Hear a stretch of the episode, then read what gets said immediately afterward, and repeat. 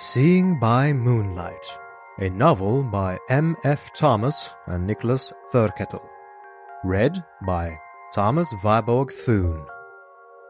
Purchase a copy of Seeing by Moonlight, visit Amazon or any online bookstore. 5. The man had died in a panic, but at least it was quiet. His artery sprayed the wall of the alley. Andreas felt the man's muscles thrash, felt his heart beating its last thudding pulses, trying vainly to give its master the strength to resist. Andreas was already slowing his own breaths, deepening them. This was the best, most vivid moment when that flooding oxygen lit up his brain while he sensed his victim's life quitting. Finally it was done, and Andreas regretted he could not linger. It was daylight, it was the heart of a city, and he had so far been lucky in this unplanned job. Pushing the body to the ground, he slipped his knife back in the wound and dragged it against the edges, making the wound more jagged, less clinical. It would have to look like murder, but it didn't have to look like professional work. Andreas stripped the man's watch and wedding ring, turned out his pockets, and took his wallet. In his satchel he had several sealable plastic bags, which he used for sandwiches, like the prim academic he passed as in public. He sealed the dead man's meager wealth in one, the murdering blade in another. He took off his jacket, which had caught some blood, turned it inside out, and draped it over his satchel. Then, with a free hand, he smoothed his mussed hair, casually left the alley.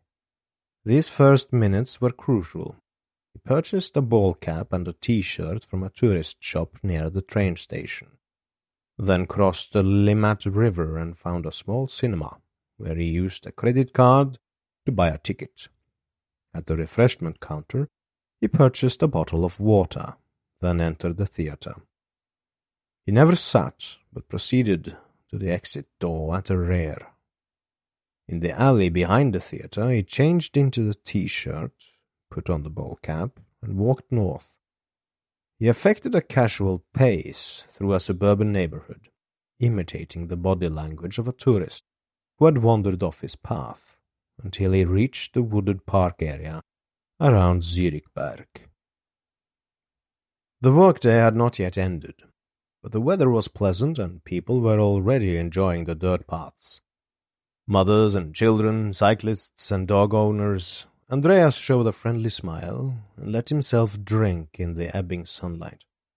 He found a place to sit and imagined he could hear the cries of the animals at the nearby zoo.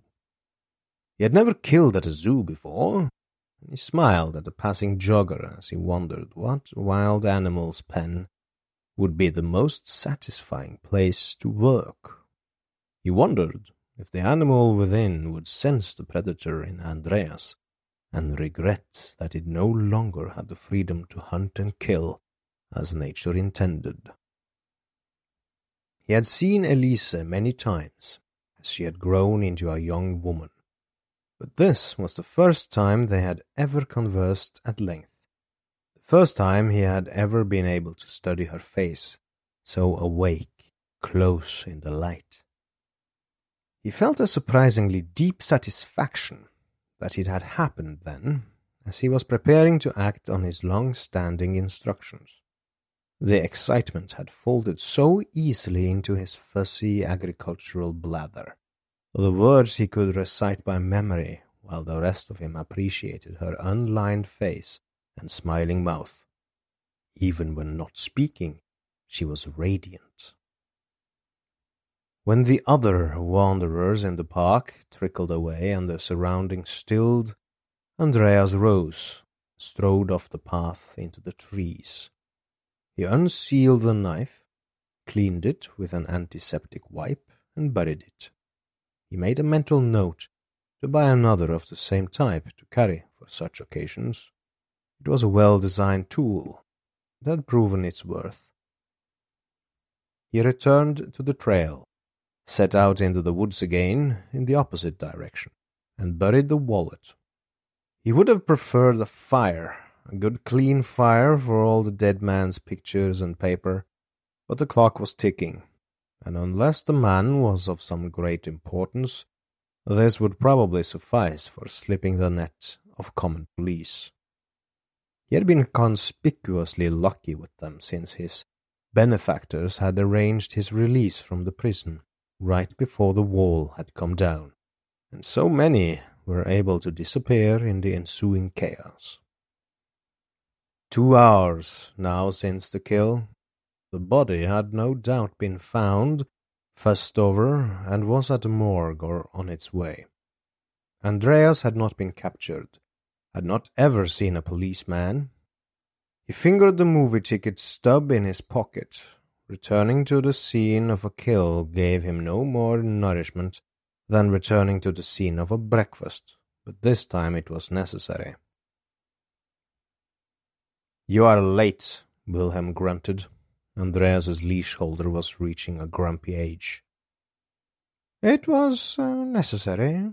I finally witnessed an encounter like the one that was described to me so long ago, and acted as ordered. The hat. Yes, I know. Andreas had devoted more than idle thought over the years to Wilhelm's uncanny ability to learn of events. It was the muscle behind that tight grip on his leash. You were successful with your target, Wilhelm said now, came as a statement, so Andreas did not dispute it. They were seated in a private study room at the Swiss National Museum, just across the street from Hauptbahnhof station. Andreas had long ago coaxed the sympathies of an expert in liturgical art who worked there, and as such could make use of this room discreetly for his research when he was in town. How are you feeling? Wilhelm asked.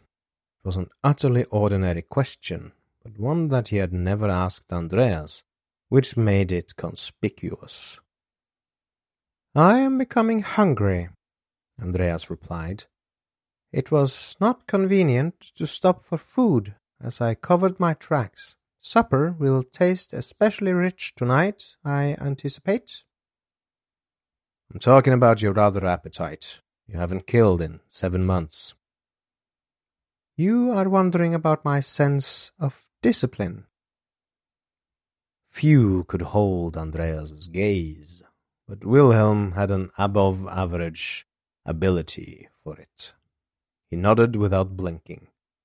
Andreas did him the courtesy of a brief self inventory. I believe my focus and reaction time were up to standard especially given the spontaneity of the situation. I am satisfied with my performance, and I have felt no excessive impulse to work outside the dictates of my assignment. Does that address your concerns? Wilhelm grunted. Andreas knew his answer sounded uncooperative, but, he reasoned, if he had the capacity for more reflection than he had just demonstrated, he would probably not be here speaking with Wilhelm. We are at a crucial moment, Andreas. My organization has been looking to these days for a long time. But it is only recent events that have confirmed for us that it is truly time to act. You are likely to be busy in the next week. Andreas's pulse increased by at least ten beats per minute. You will need to be mobile and ready to act on your own judgment. Your alias is no longer of any use to you. Will it take much time for you to abandon it? Andreas thought quickly. He had laundry.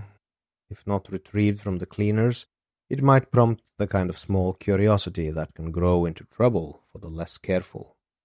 He could cancel his newspaper subscription, and he had a post office box in Boston in the United States, which he could leave as a forward mailing address, under the auspices of enjoying a research fellowship at one of the many universities in the area. American law enforcement was so controlling and uncooperative when it came to foreign inquiries. Anyone who searched for him, even that well, would be quickly and permanently frustrated.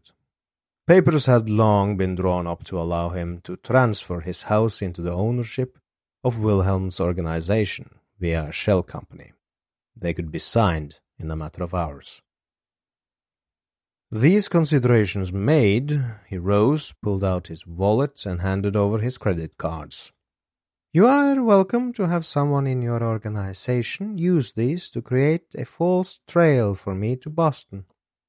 I will go immediately to my bank to retrieve my cash assets to live off of. Will the exigency of common events allow me time for a good meal? Wilhelm finally smiled, a satisfied smile. Think of it as a kind of last meal, and enjoy it.